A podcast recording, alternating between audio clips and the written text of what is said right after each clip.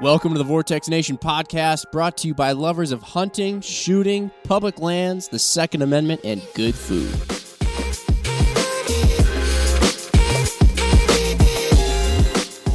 All right, everybody, welcome back to our episode number two in the progression of the 6.5 BC. Man, our legal guy told us we can't say what it stands for, but I think you all know what it stands for because Mark said it a while back on a podcast. Anyway, that's I don't know. Maybe that's The insinuation. important thing I is think you should say for it and we'll bleep it out. Mm, it'll come out naturally at some point in this podcast. Okay, six five BC. Now, in our previous podcast, as part of this pod venture, Ryan, Mr. Ryan Muckenhern, across the table from Mark and I, Bitch cat. he got in. uh, oh gosh, uh, he said it. Um, he got into what is wildcatting. That is what we are doing here. In that we are essentially creating a our own cartridge, a cartridge that you can't find a factory loading of, a cartridge that you can't find a factory gun chambered in. You kind of have to do a lot of the work all by yourself to figure out everything from the chambering of the rifle. You know, you got to get reamers, you got to get reloading dies that are custom made. We even had to get custom brass. Luckily, we're using we're not like turning our own projectiles or doing anything like that. That would No. be Ugh. the that's like next level. You- you- What do you even call that? Is that like wild bearing? Is that like like wild wild Loading. It, it goes a wild step. bull? It goes a step above and beyond. Um, it's Wild been, bulling. It's been done before. People have done that. They've come up with interesting calibers. There's there's a couple of 12 and 14 and 19 caliber projectiles out there, A- and that kind of all came out of that. But Okay, well let's just let's stick with just the regular Yeah. wildcatting with with factory projectiles. yes, So at this point in time, and what you see in, if you're watching on YouTube, in between us is a loaded cartridge. This is actually full on. I think last time we were in here, we had one that Ryan had hammered into a uh, 3D printed case or something along those lines. It was not an actual loaded cartridge. This is primed with powder, and projectiles seated to our depth at the time being. But we got to get into how we loaded this. One, Ryan, there was a lot of studying and work that went into figuring out how what kind of powder we were going to use, how much powder we were going to use. Also, this thing called seeding to depth. Admittedly, at this point in its history, in its infancy, it still has a lot of tweaking left to do, but we have arrived. We'll just spoiler alert this out right off the bat. We have arrived at a loading that we do feel comfortable enough to take out on our hunt.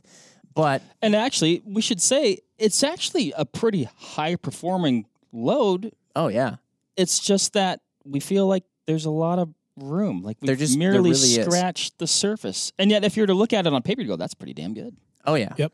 Absolutely. I, and so Ryan, go into you know somebody decides they want a wildcat, right? Maybe they've come up with a design of some sort, like you did on a piece of paper. Uh, you know, they've come up with the design, and everything, and now they're even starting to get maybe some components for it. But in in the end, you still have to put powder in it. Yep. Behind the bullet, and you got to set off a bit of an explosion right next to your face when you're shooting it. How are you arriving on the type of powder and the amount of it that we were going to start at that we could hopefully be safe enough to not blow ourselves up? yeah. So a few things. When Also, we're not liable for anything anybody does with this stuff after listening to this podcast.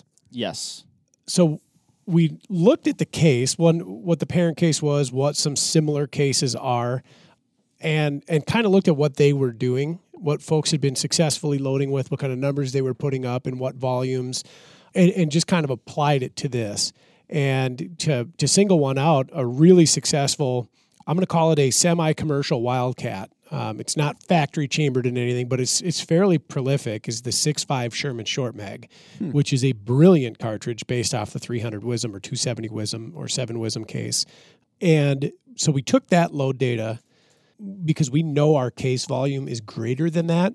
We went down to about the starting loads of the 6.5 Sherman Short Mag and then walked up from there. So we started pretty conservatively, We did. We started really conservatively. Yes, which I think is the smart play. Yes, because I I learned a lot of things, and actually, I want to touch on one thing that we we saw when we were doing the live fire thing. So when that video goes up, we mentioned a part about extractor marks on the cases, Yeah. and I was under the assumption that seeing that extractor mark likely meant meant that the brass was potentially softer. And Scott Parks, who we work with, who we've had on the podcast before, who is a brilliant mind when it comes to reloading, gave me a theory. and he said this is very heavy brass, and Yes. it's, it's very it's very strong brass. And he noticed this when he's loading 6.5 by 47 Lapua, which is a really cool cartridge, also extremely strong brass. He said that on lower charges, that case is not expanding to meet the chamber as much as it would on a high charge, and it's getting more rearward thrust. And you're Oh, you're Oh. seeing extractor marks that would otherwise indicate pressure earlier than you would expect to see that pressure. And a lot of people get freaked out and back off because they're like, okay, I'm seeing a pressure sign right off the bat. yeah. And it's that's not necessarily the case. It needs to expand the chamber and almost Yep. like it's almost like it's gripping onto the chamber so it doesn't. Yes. Okay. And extractor marks can be pretty subjective in the first place, just depending on the type of extractor you're using, Mm-hmm. what its material is, the spring poundage on the extractor. A lot of other things go into it. But Scott makes a really good point. And when I sat and rumnated on, on the statement that he made, I had mentioned when we were doing that live fire, I had been downloading 300 Weatherby with a different type of brass that was pretty soft and seeing that same thing occur. And now that I think about it, like Scott's theory, I believe is 100% true. In auditing our fired cases, so I went through every single one of them and I looked at the case heads, the primers. I was looking for cratering. I was looking for bolt swipe. I was looking for any sign of undue pressure that would indicate we're getting to the threshold of dangerous here.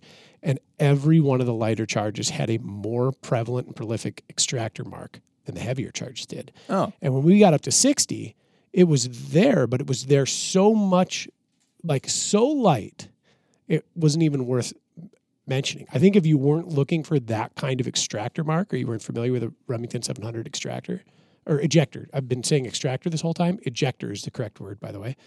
You'd never notice it.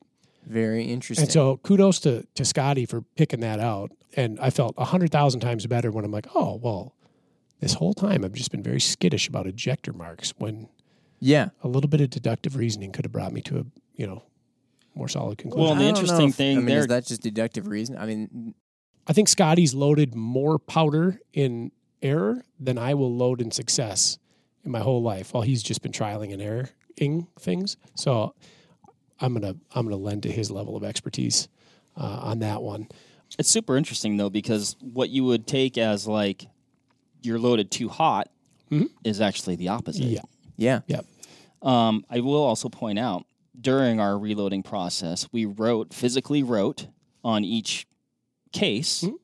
the uh, the charge, and so going back to your audit of the cases and what's going on, you could look at all the you could you know segregate out the different ones of the different charges and look for Yeah. Yeah. you know any signs of whatever. Well, yeah, that's pretty. I think we have to get into that because that's that's pretty important. And some people might be asking, like, you wrote on cases what, and you mentioned sixty and then fifty-five and stuff like mm-hmm. that. So what we're talking about here is the powder charge. How Yes. many grains of powder we were using. Yes. So that is one of many variables that can be tweaked. And, and for, forgive us if we repeat anything from our first episode. Talk about real quick some of the things that we can tweak with Sure. a round. Powder charge being one of them. How many grains of powder are going in, Yep. but also type of powder. What else? bullet seating depth, bullet weight, primer type. All of these are going to potentially play huge into what we're seeing for velocity, accuracy, consistency, reliability, um, that kind of thing. Um, and so, being very straightforward, the first attempt here was mostly a stab in the dark, utilizing that 6.5 Sherman short mag load data as a starting point. We started with this powder. We've got H 4831 shortcut, which is a really cool powder, really popular powder. It's one of Hodgdon's extreme powders, which means it's extremely temp stable, you know, across the loading range. I've used it before in my 280 Ackley. I've been very, very happy with it. And if you look at some of the cases that are on there that have similar charge weights for similar bullet weights, it kind of falls into place. But this was one that came up on these load data reviews for the 6.5 Sherman Short Mag often and regular. Um, another part of this is if you're a shooter or a reloader in our current state of affairs, powder is kind of hard to come by.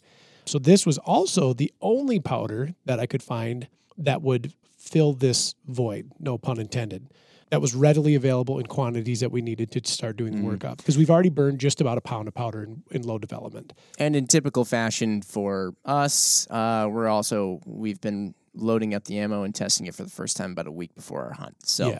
Yeah, that was Pretty important. standard. What were some of the other powder options though? Like I know Scott discussed H1000 Yep. and there was even another one I Yep. can't remember, but so uh, reloader 26, reloader 33, H1000, um, IMR 7828, IMR 7828 shortcut. Any of the Magnum esque powders would be appropriate in this case. So slow burning powders. right. This is a relatively fast burning relatively. In in terms of the slow burning powder category, it's on the faster side. yeah. Is that because it is a shortcut powder? Does that have anything to do with it, or that's just how it's made? Yes and no. So its chemical composition has a lot to do with that too. Okay. So that's Or a I guess yeah, that that wouldn't even make sense because I mean that H one thousand. I think when we were talking a little bit earlier, that's a little bit more of a more voluminous mm-hmm. powder. Yep. Okay. Yep. And then its chemical composition lends it to being slower burning. So I still really do want to try H1000 in this because I think that it will. I think there's going to be like a few tiers of, of performance that we're going to see here. I think in a short amount of time, we're going to max out the case potential with this powder. And then when we go to something like H1000 or um, some of the Vihtavuori powders or say IMR 7828 or, or something like that, we're going to see another tier of performance level like achieved. Oh, you think even beyond what this can achieve? Yeah. But I thought that you can, since this has that real shortcut, I thought you can fit more powder in it.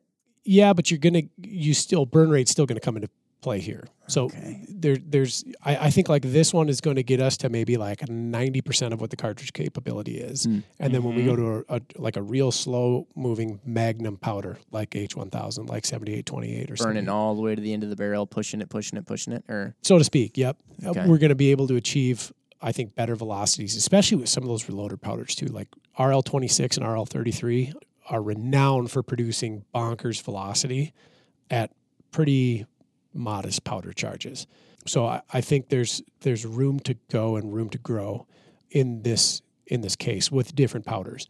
But where we're at right now is we just broke 3,000 feet per second. We're rated around 30, 20, 30, 25 with a really quite modest charge of this stuff.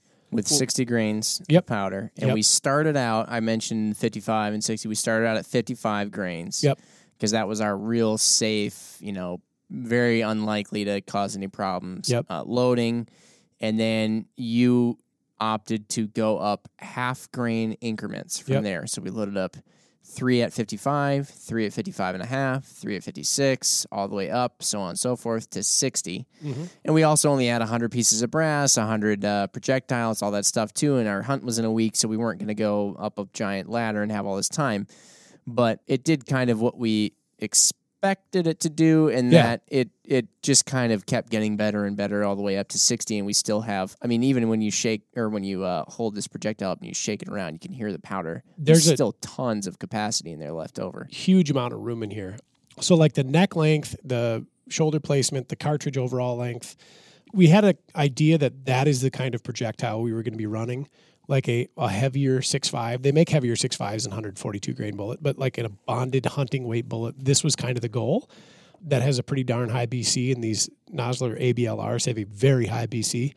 We wanted the bullet to seat uh, with like the rebate of the boat tail at about the neck junction and and we're there like we're perfect so we're, we're using as much of the case as we can for powder and not jamming a bullet down into it but we're not exceeding cartridge overall length which is really important um, so that we don't have to start taking into considerations for like weird box magazine lengths or, or things like that. So like all those boxes are checked. Now it's just optimization of the powder charge into the case to get us to the velocity that we want and the consistency that we want.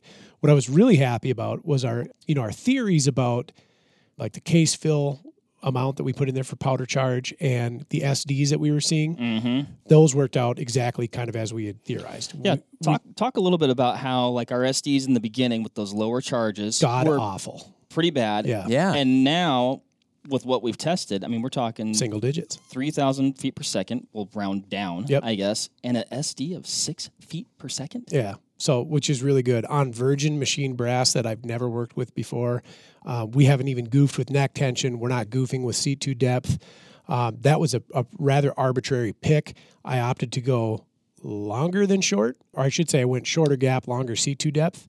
Explain that. Maybe What? say what you're saying there. So, Say what you're saying. so would you? the seat to depth with respect to the jump, so that the bullet's going to have to make from the uh, case, or I, or I should say rather to the the ogive of the bullet, where the the like the shank of the bullet transitions into taper. Yep. Mm-hmm. That jump on this is relatively short. Okay, so the that bullet is seated out such that it's almost at the lands and grooves of the rifling. in- Yep. Okay, so if you were to seat it deeper, it would be jumping further to Yep. get to the lands and grooves. But you you seated it out a little bit. Was that for safety at all, or was that just sort of like a stab in the dark to see, and if we need to bump it back from there, we can? Stab in the dark. Okay, cool. Yep.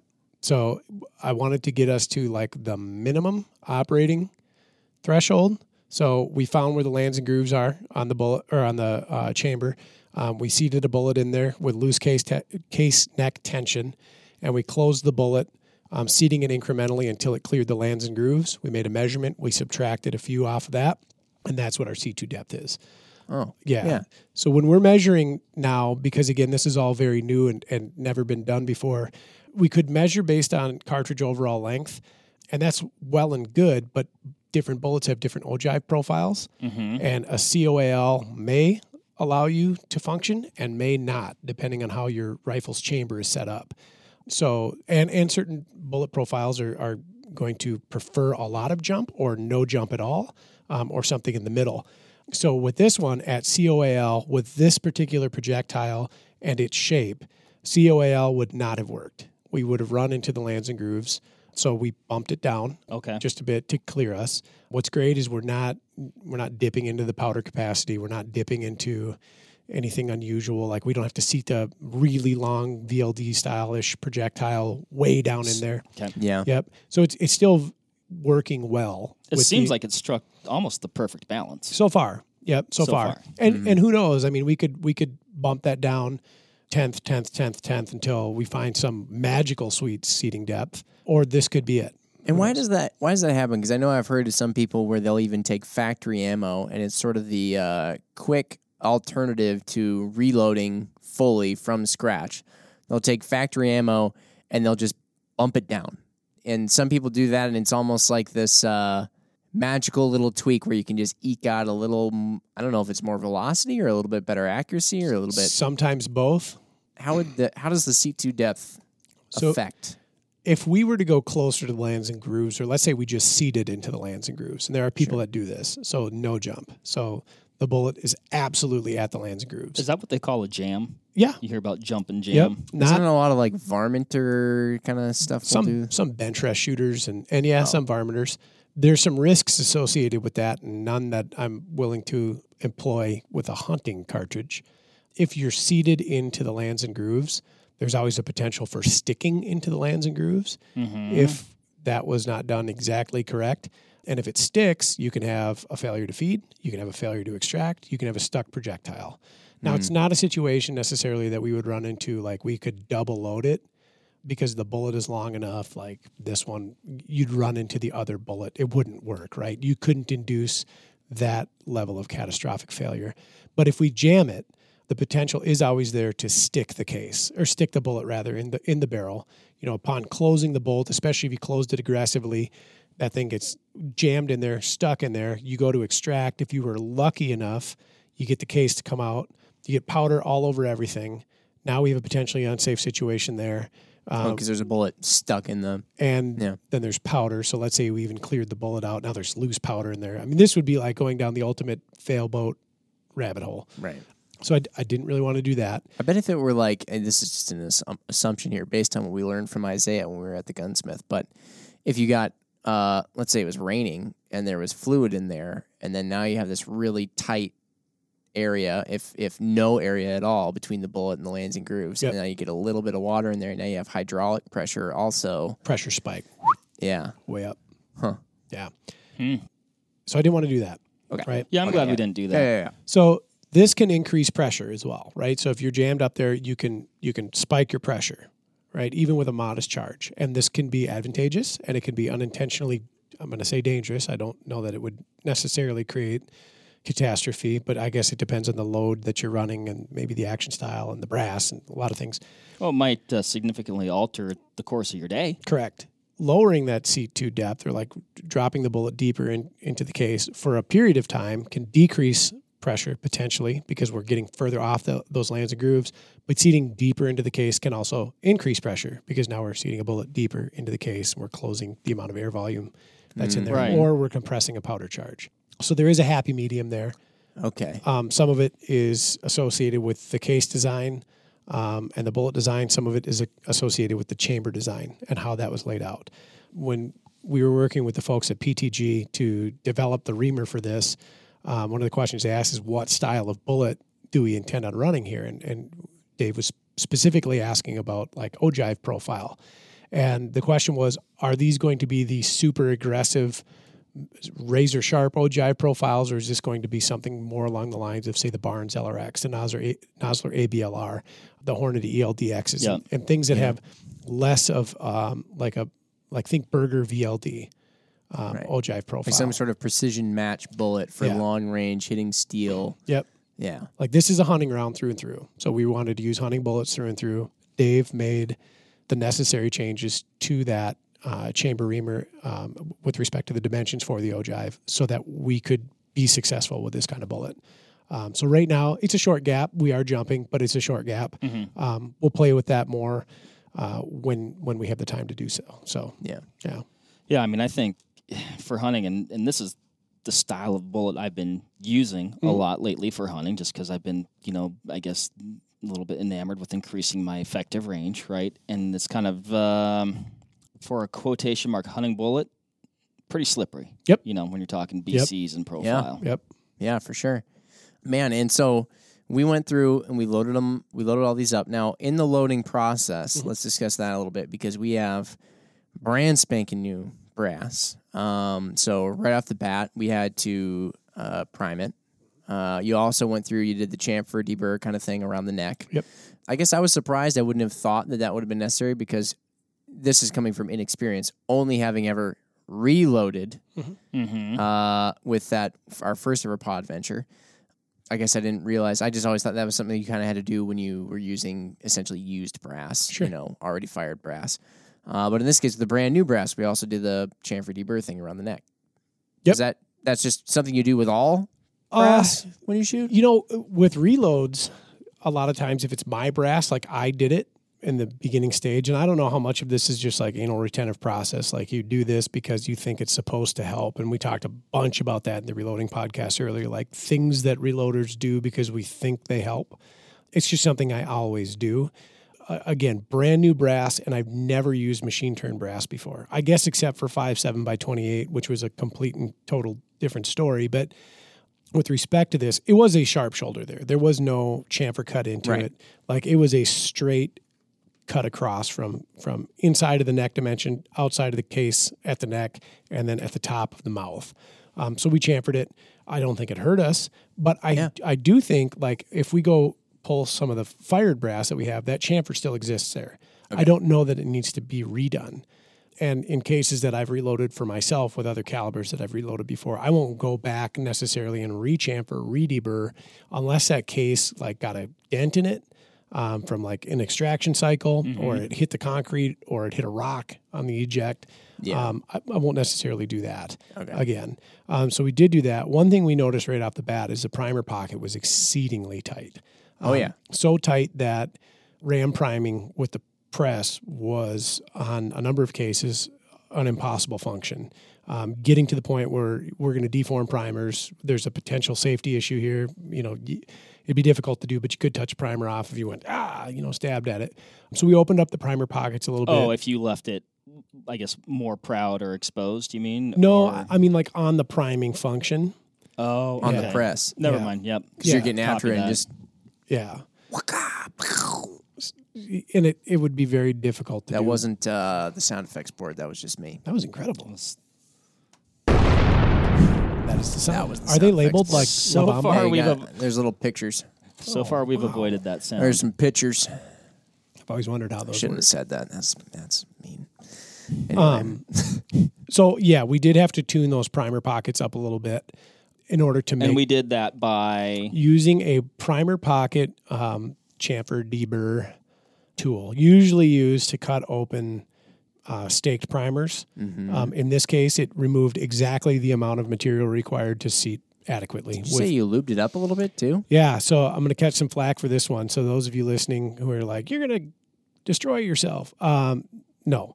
So we used a dry film lubricant. Yes. So we applied the dry film lubricant to the primer pocket, and then I goofed around with the rifle for like 15 minutes, and that dry film lubricant is completely dry. Um, there's no like liquid contaminant going on there, um, and they go in like butter, like absolutely fine. Um, not excessively light, so it's not a situation where we're gonna like have primers come back out under Gotcha. under firing, um, but they load as they should. Okay. So yeah, absolutely. Um, went on went on some reloading forums there and, and was looking at people doing it in the past. A lot of the folks were using sizing wax, which I wouldn't have done personally, just because it, it's like a like it's a material. Like you get it on your fingers and it's wet, and it doesn't really dry. Yeah. It stays in it stays in this wet state, um, and there is a potential for primer contamination that that goes on there Yeah. using that dry film lubricant after it's been added to it and there's been adequate cure time like you can't you you, you can't like contaminate anything with it because there's no liquid in the process so that worked out slick no pun intended they loaded right up everything was good to go that's one thing you know these little uh, modifications if if you will that we've done slash you've done ryan throughout this process but and jim you were talking about this earlier whenever you're doing something like this yourself and you were talking shockingly giving a car analogy right I tried doing it off the podcast, but now you're bringing it into the podcast. well i'm bringing it i'm just saying like it's not gonna it's likely not not gonna go perfect and you're gonna have Yeah. to do a little Well, I think because everything that you did prior to this was on paper, Mm-hmm.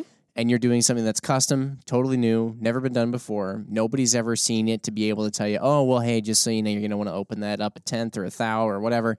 You're going to want to do this a little different. You're going to want to do that. Yeah. You are paving the way. So if you're doing this, I would say you you never want to go in expecting it's it's the worst thing you can do. I mean, you see it in all kinds of custom projects where everybody gets starry eyed and they think, you know, well, if I just do this and I do this and I do this and I do this, everything's going to work. It'll it'll go great.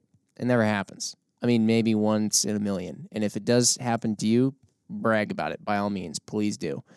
and But- i'd say this is going pretty good This is going Right. actually very good. And thank God we have Ryan uh, because otherwise, if Mark and I would have been trying to wildcat something a while ago,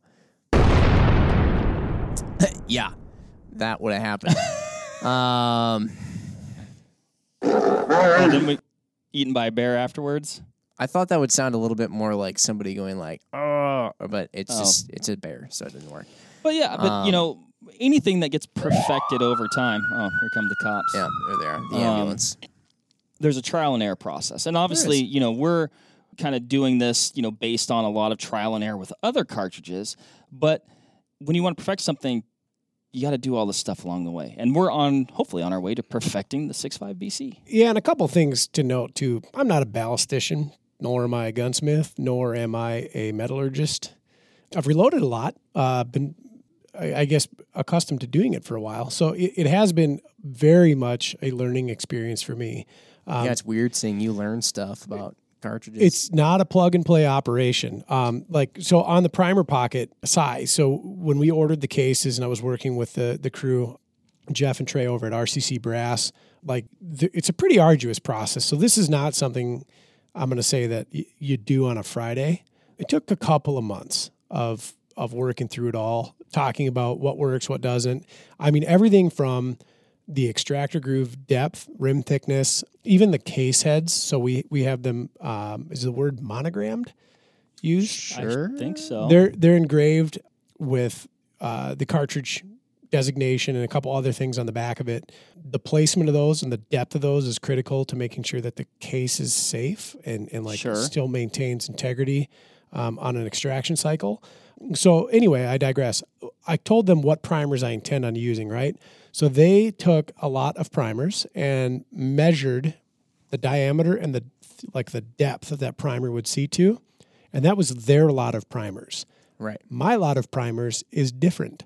Very, Even though it is the same same primer. primer, if Yep. you looked at it in terms of a SKU online when you're ordering it online, but the lot was different. Yes.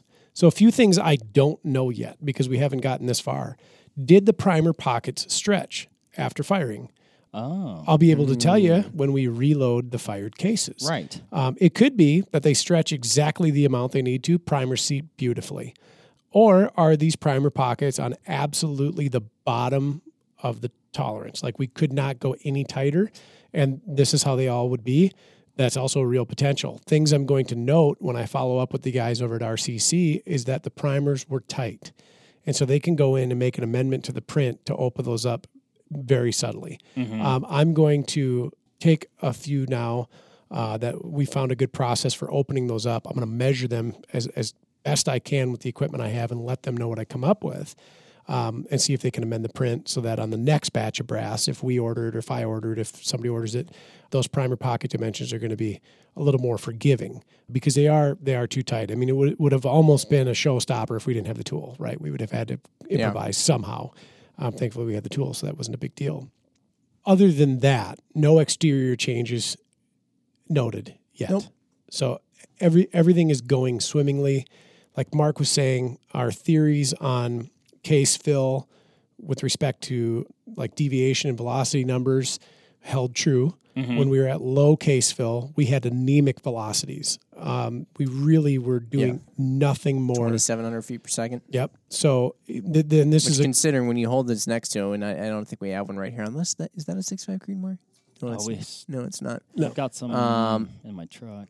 But I mean, that's six five Creedmoor velocity, and a six five Creedmoor is way smaller. Yep. Yep. So then this is a fun learning experience about case design and how it can help modify pressures to get you places with small powder charges. Mm-hmm. Um, so w- we are we're like 15 grains higher than a 6.5 Creedmoor charge at the same velocity.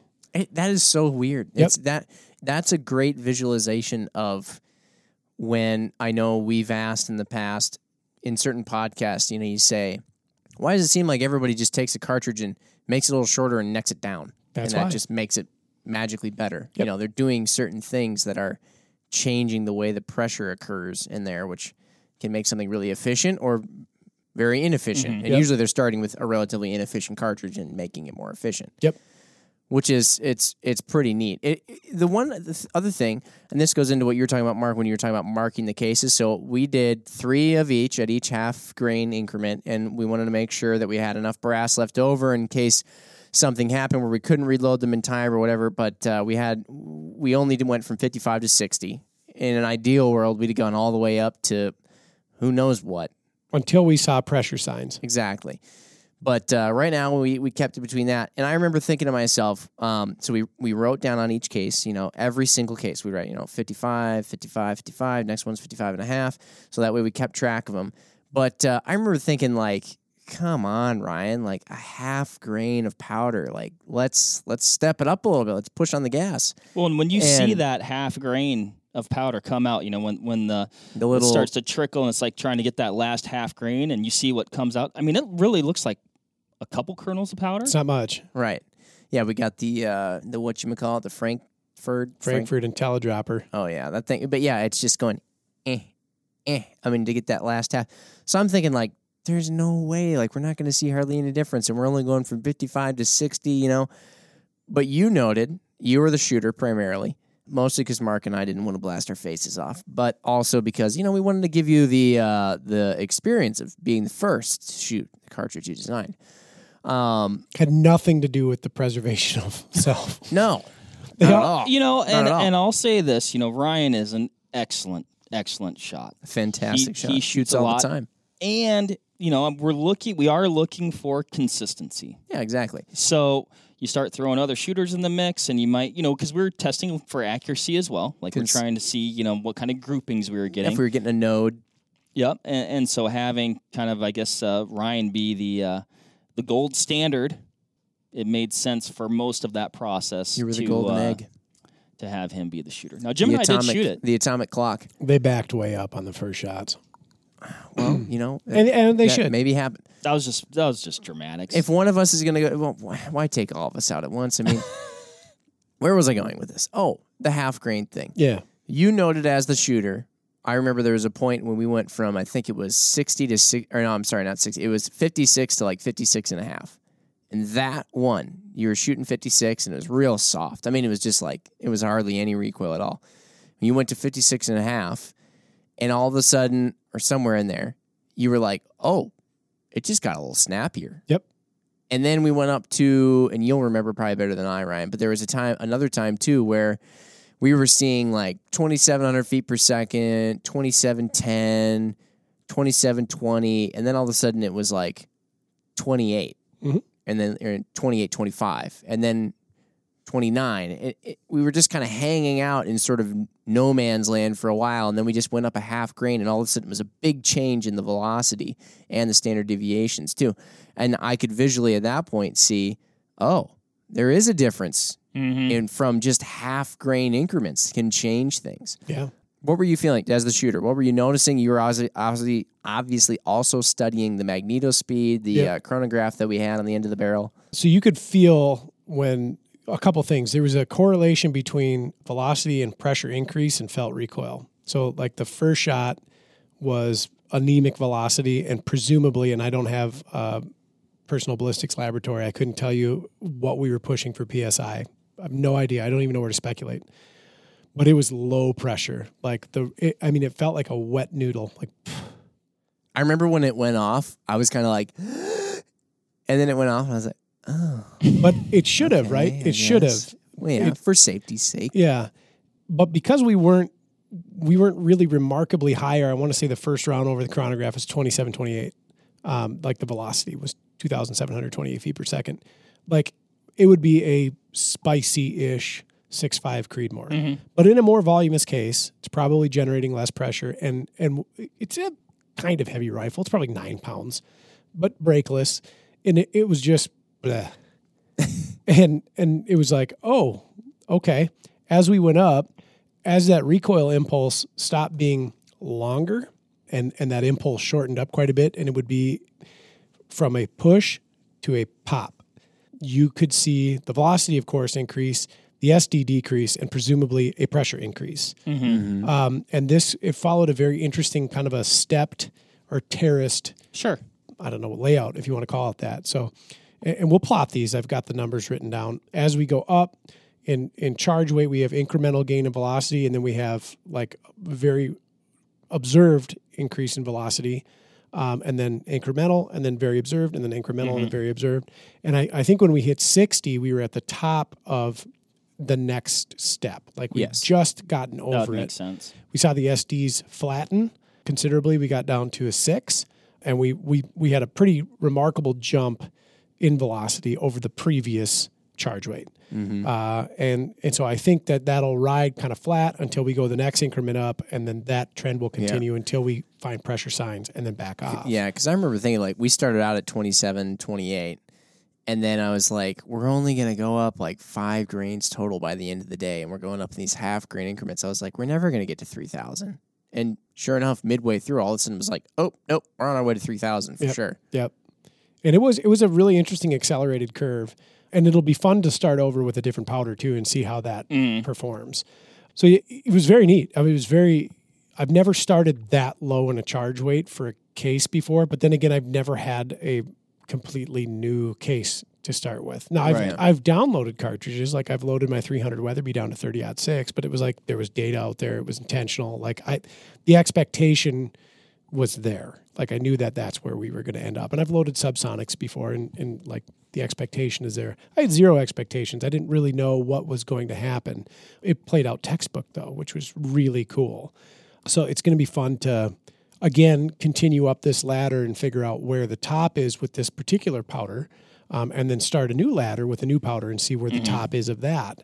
Yeah, very interesting. Is that what you'll do then? You'll just kind of keep starting out ladders with new powders, Mm-hmm. or then are you just going to try new powders and do ladders with that, or are you then going to go back to the original powder and then try new seating depths, and then back to the H one thousand and do new seating depths, and then yeah, I mean, there's there's seemingly infinitely many Oh, we could. methods of experimentation that you. We do haven't even goofed thing. with neck tension.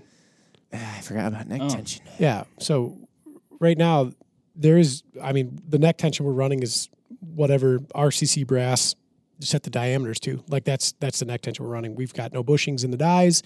Um, we can't modify this. This is where we're at. Um, what what we did have though, and we should point this out, we had two exceptional accuracy loads on there. I want to say one was at 57 and a half and one was at 60. Yeah, sub half minute. Yep. 57 and a half was like Everyone was sub minute. Yep. But, 50, yeah. 57 and a half was was like getting to the ragged hole. Um, and then 60 was still really darn good. And we had horizontal dispersion of the group, not vertical. And I think that horizontal was probably more me than it was anything else. We were getting to the end of the day. We were getting done with a 30 round test fire cycle. Gun was warm. Um, Ryan was tired. The Yeah. trigger is about ten pounds. It's not great. Um, it's not great. So that'll change too. Maybe that'll help. Um, but yeah, so my I think my intention with it is I'm going to find out what we can do with this powder. Like I'm going to try to find the ceiling, and then I'm going to you know we're going to record all this throughout this, and we're going to take notes of exceptional accuracy. We're going to take notes of exceptional SD, and if if we find an SD that's really good, but accuracy is not that great, at that SD or at that charge weight that yields that SD, I'm going to monkey with the seat to depth. Okay. I'm going to see if we can get anything remarkable there. Or if we get to, you know, a, a powder that shoots really good, but the SD is a little wild, we're going to go down a few tenths, up a few tenths, and see if we can find something there to get that, you know, that dialed, that SD dialed. Was that talking about seat to depth when you're talking about tenths? Uh, no, tenths of powder.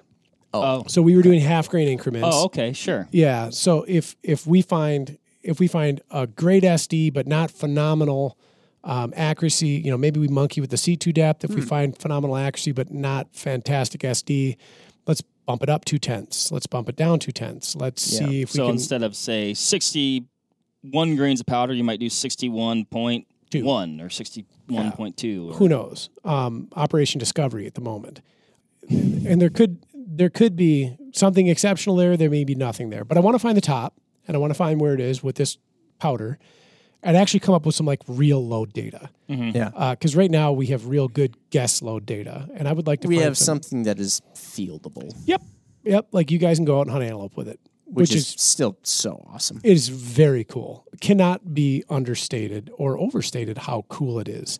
So yeah, I want to get some like real load data, and I want to do it with some other powders, and I want to do it with some other bullets too, because maybe maybe we don't always want to shoot a 142 ABLR. Mm-hmm. Maybe we want to go hyper velocity and shoot a 127 LRX. Um, and so that's starting over from fresh again. And so, like when you pick up a reloading manual and you like start turning the pages, you see 10 different powder charges there. Just apply that process 10 times for every bullet. yeah, bonkers. Um, Well, so, hopefully it shoots a lot said- of different bullets. When you Yeah. said Really hy- well. when you said hypervelocity, I got excited because this Oh, thing's yeah. already going to go hypervelocity. I mean, if you imagine, there's so much room in this, Mm-hmm. and we're at three thousand feet per second. Which name some other six fives that are going three thousand feet per second. PRC, SAUM, Sherman Short Mag, um, and the Shermans are going hotter, and so can the PRC, and so can the SAUM. The 65284, 6506 AI. And How how like, fast do you think we can about get with this bad boy? I don't know with this powder. I, I really don't. I don't I don't know what the top is. If I look at the Sherman data and I look at the loads that they're shooting, understanding that their cases are smaller and they're probably running higher pressure. Mm-hmm. I don't know why we wouldn't be able to achieve 33 to 3400 feet per second. Are you still being conservative? Maybe. I hope you are. Thirty-five or nothing. And if we look at if we look at true hyper cartridges like the 26 Nosler, like the 6.5 300 Weatherby, and what they're able to do with their case volumes, I think that logic could dictate we're going to end up somewhere in the middle Right. of those. Now, mm-hmm. I hold my hands up and I make a space, you know, 24 inches wide, somewhere in the middle of those, like that. They're all going to be very close. I don't think it's going to be remarkably faster than the Sherman. I don't think it's going to be remarkably slower than something like a 26 Nas or a 6.5 300 Weatherby. Mm-hmm. I think it could be more efficient than a 6.5 300 Weatherby or 26 Nosler. I think it has a potential to handle, handle heavier bullets better than a 6.5 Sherman. This is a guess at this point in time, but we'll find out. You know, I like the part of the fun. guesses. I, I might think that if we put a really slow powder in there, like H1000, like Reloader 33, like I don't know if we'll try Retumbo. That's I don't, maybe we might come up with something ridiculous, like take the attributes of the high pressure, short, strong case of the Sherman and apply them to the case volume of the 26 Nas, and now all of a sudden we're like light years. Who knows? We'll I like out. that little alternative reality or whatever that we just went into there. Yeah. that one. That one was good. That's what I hope. Let's stay in that space. This thing, this thing. If we just start start doing stuff like that, it could be a barrel burner.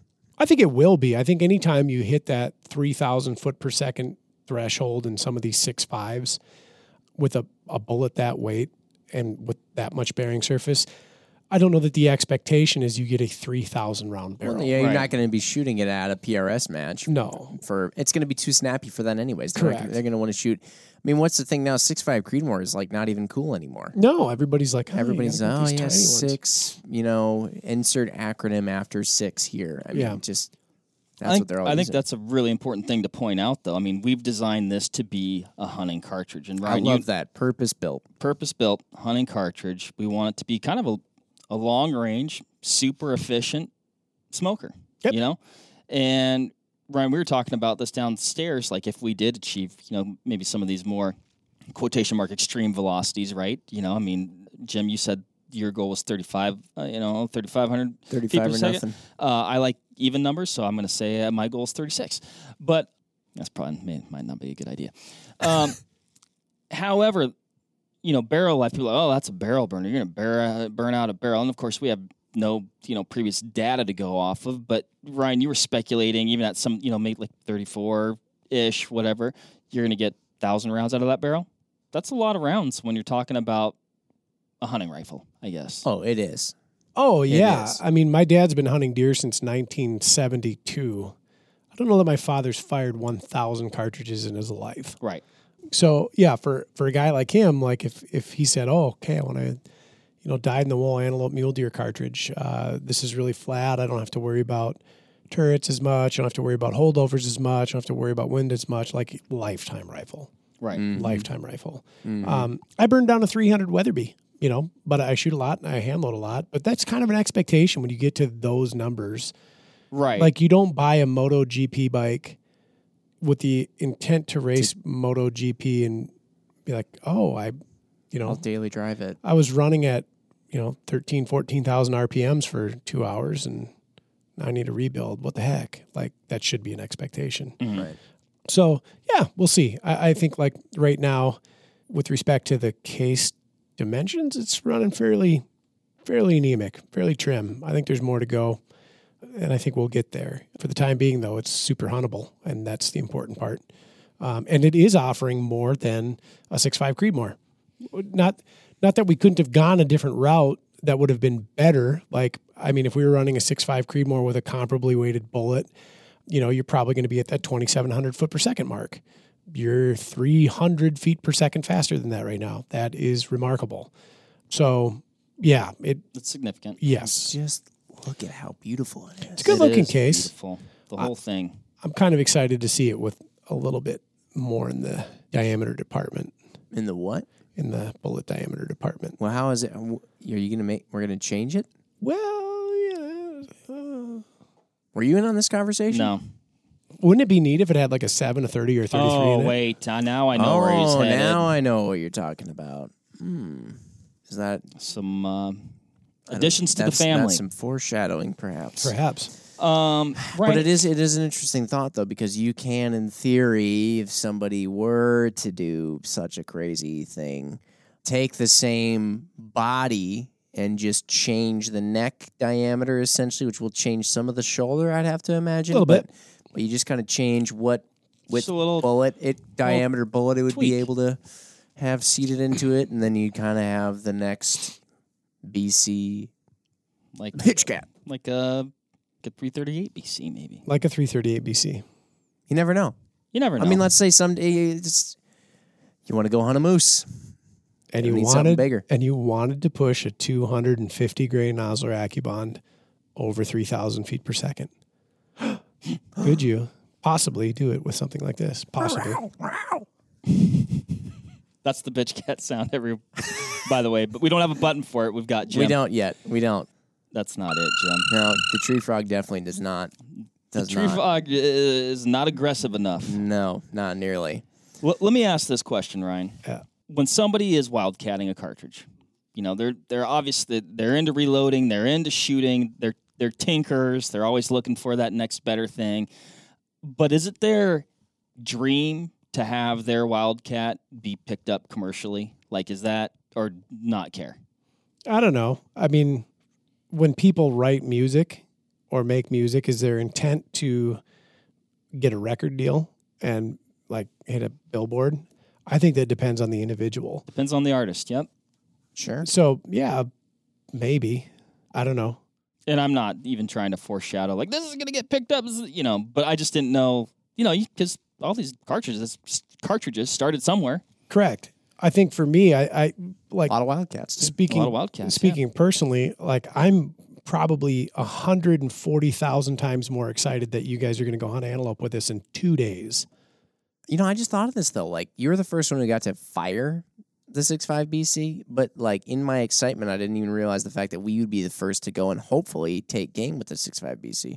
What are you gonna hunt first with the 6.5 BC? I mean, I, it's just I like I said, I almost feel criminal for stealing that away from you, but By the time I'm not gonna not. by But the I, I'm going to be. Yeah, I mean, not bad enough to not do it. I'm just saying it's crossed my mind. What day are you guys getting back? I think Sunday. Okay, So Yeah. I think we're gonna, it's going to be a turn and burn Wednesday to Sunday. Pretty- Wyoming, get there in the Sub, try and shoot six antelope. I'm leaving. I'll my- be I'll be so excited if we can.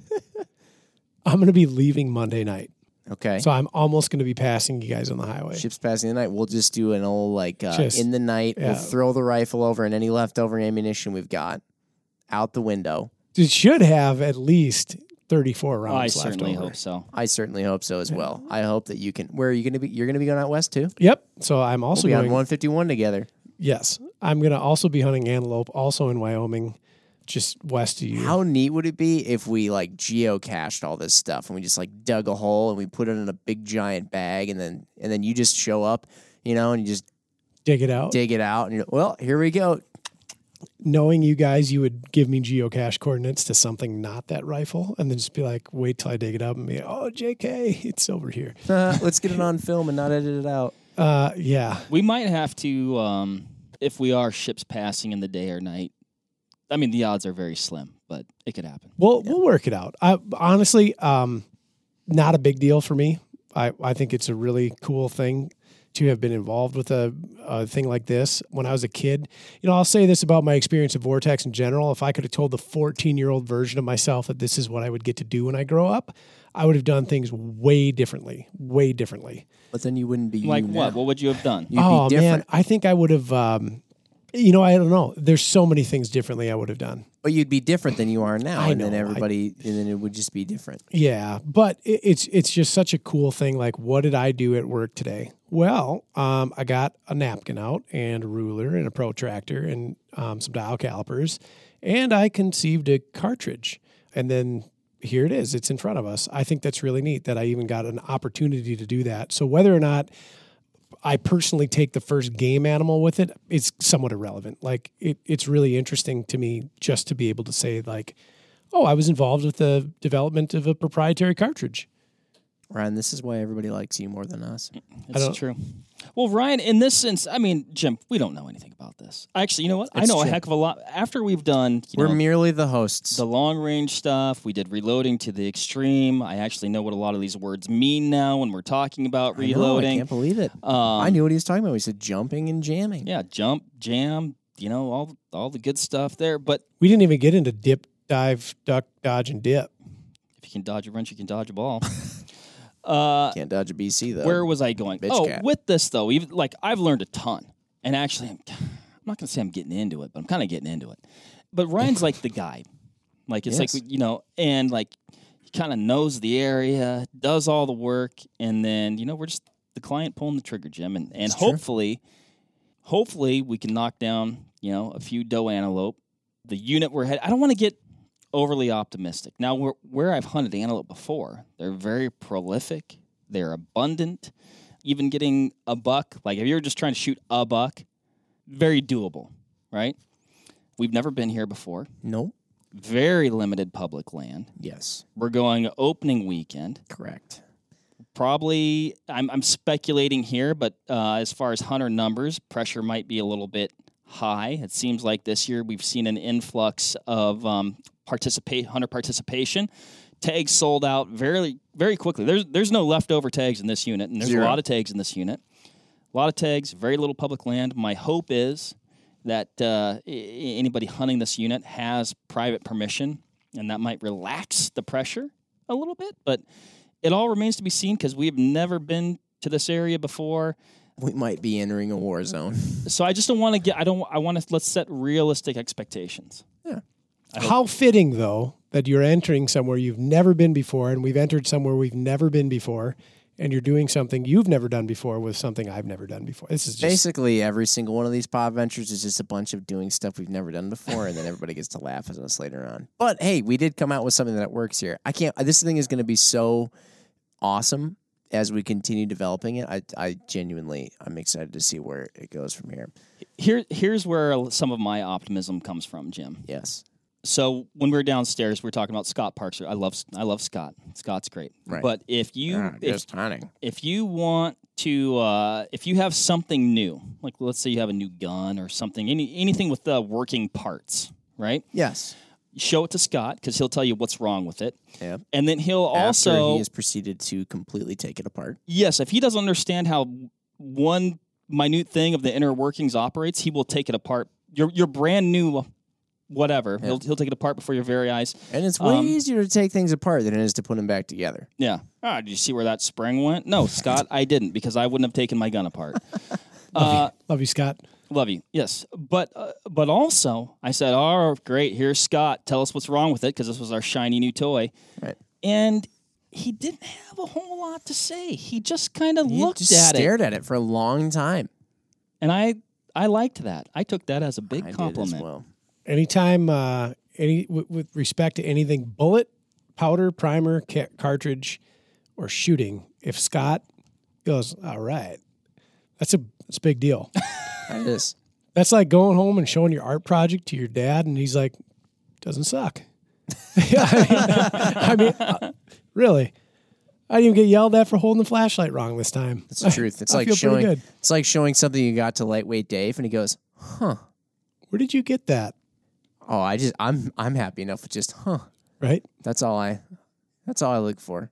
Gosh, what a twenty six years I've had with living with that guy as a brother. But um anyway, uh some dark stuff. No, That, that was my final thought. That was a it good final seemed, thought. I'm not going to say Scott approved, but it wasn't Scott It's- disapproved. it's- That's that's right. My final thought that I'll throw out there is be prepared. As we mentioned, not everything's always going to go according to plan. You may have to create some custom tools. Now we had people create custom tooling for us, but we also had to make our own custom tool. It was a funnel, Yeah. and uh, Oh, yeah. We needed a way to get powder into the case. So uh, we look, and there we have a funnel designed by our friends at Hornady uh, that was intended to go on the neck and the profile of the shoulder of a 6.5 Creedmoor to then just kind of just right on top, and you pour the powder in, and it doesn't get spilled all over the place. It goes right in the case. But in this case, our case is case said a lot there. Uh, wider than the 6.5 Creedmoor, bigger, so it didn't fit in there nicely. The first time we tried to pour powder in, it went everywhere. So we took the old chamfer deburr tool and essentially just reamed the heck out of it until we finally arrived at a place where the funnel would fit nicely over our cartridge. We could pour powder right in and didn't have any spills. Yes, uh, another uh, custom piece of equipment. That's right. A lot of plastic shavings over there. Custom tooling. My final thought is um, I'm not a ballistician. I'm not a metallurgist. Um, what were the other things I'm not? I'm not a lot of things. That's all. Uh, Was that Wildcat, like was that your like no guarantees thing? Oh, or? we're still out in Wildcat territory at the moment. Wildcat at your own risk, Everybody. This could end up on an episode of the Lead Balloon. as long as it doesn't end up. That's all I care about. Agreed. Okay, thanks everybody. Stay tuned, and uh, hopefully in the next episode we'll tell you about how it performed on Wild Game. So, yeah, bye. Thanks. See Bye, ya. everybody. All right, that'll wrap it up for this episode of the Vortex Nation podcast. Thanks everybody for listening. Hit that subscribe button so you can always stay up to date on the latest happenings over here at the Vortex Nation podcast. Leave us a review or comment down below. We want to hear what you have to say about the show, maybe what you like, maybe what you didn't like, so that way we can make these podcasts as good as they can be. You can also follow us on Instagram at Vortex Nation Podcast. We'll be posting about each episode released, so that way you can go back, find these things, maybe grab a little nugget of information that you can take with you to the range, out in the field, or uh, maybe to the kitchen if we're talking about some good food. So, again, everybody, thanks and happy hunting and shooting. We appreciate it. Have a good one.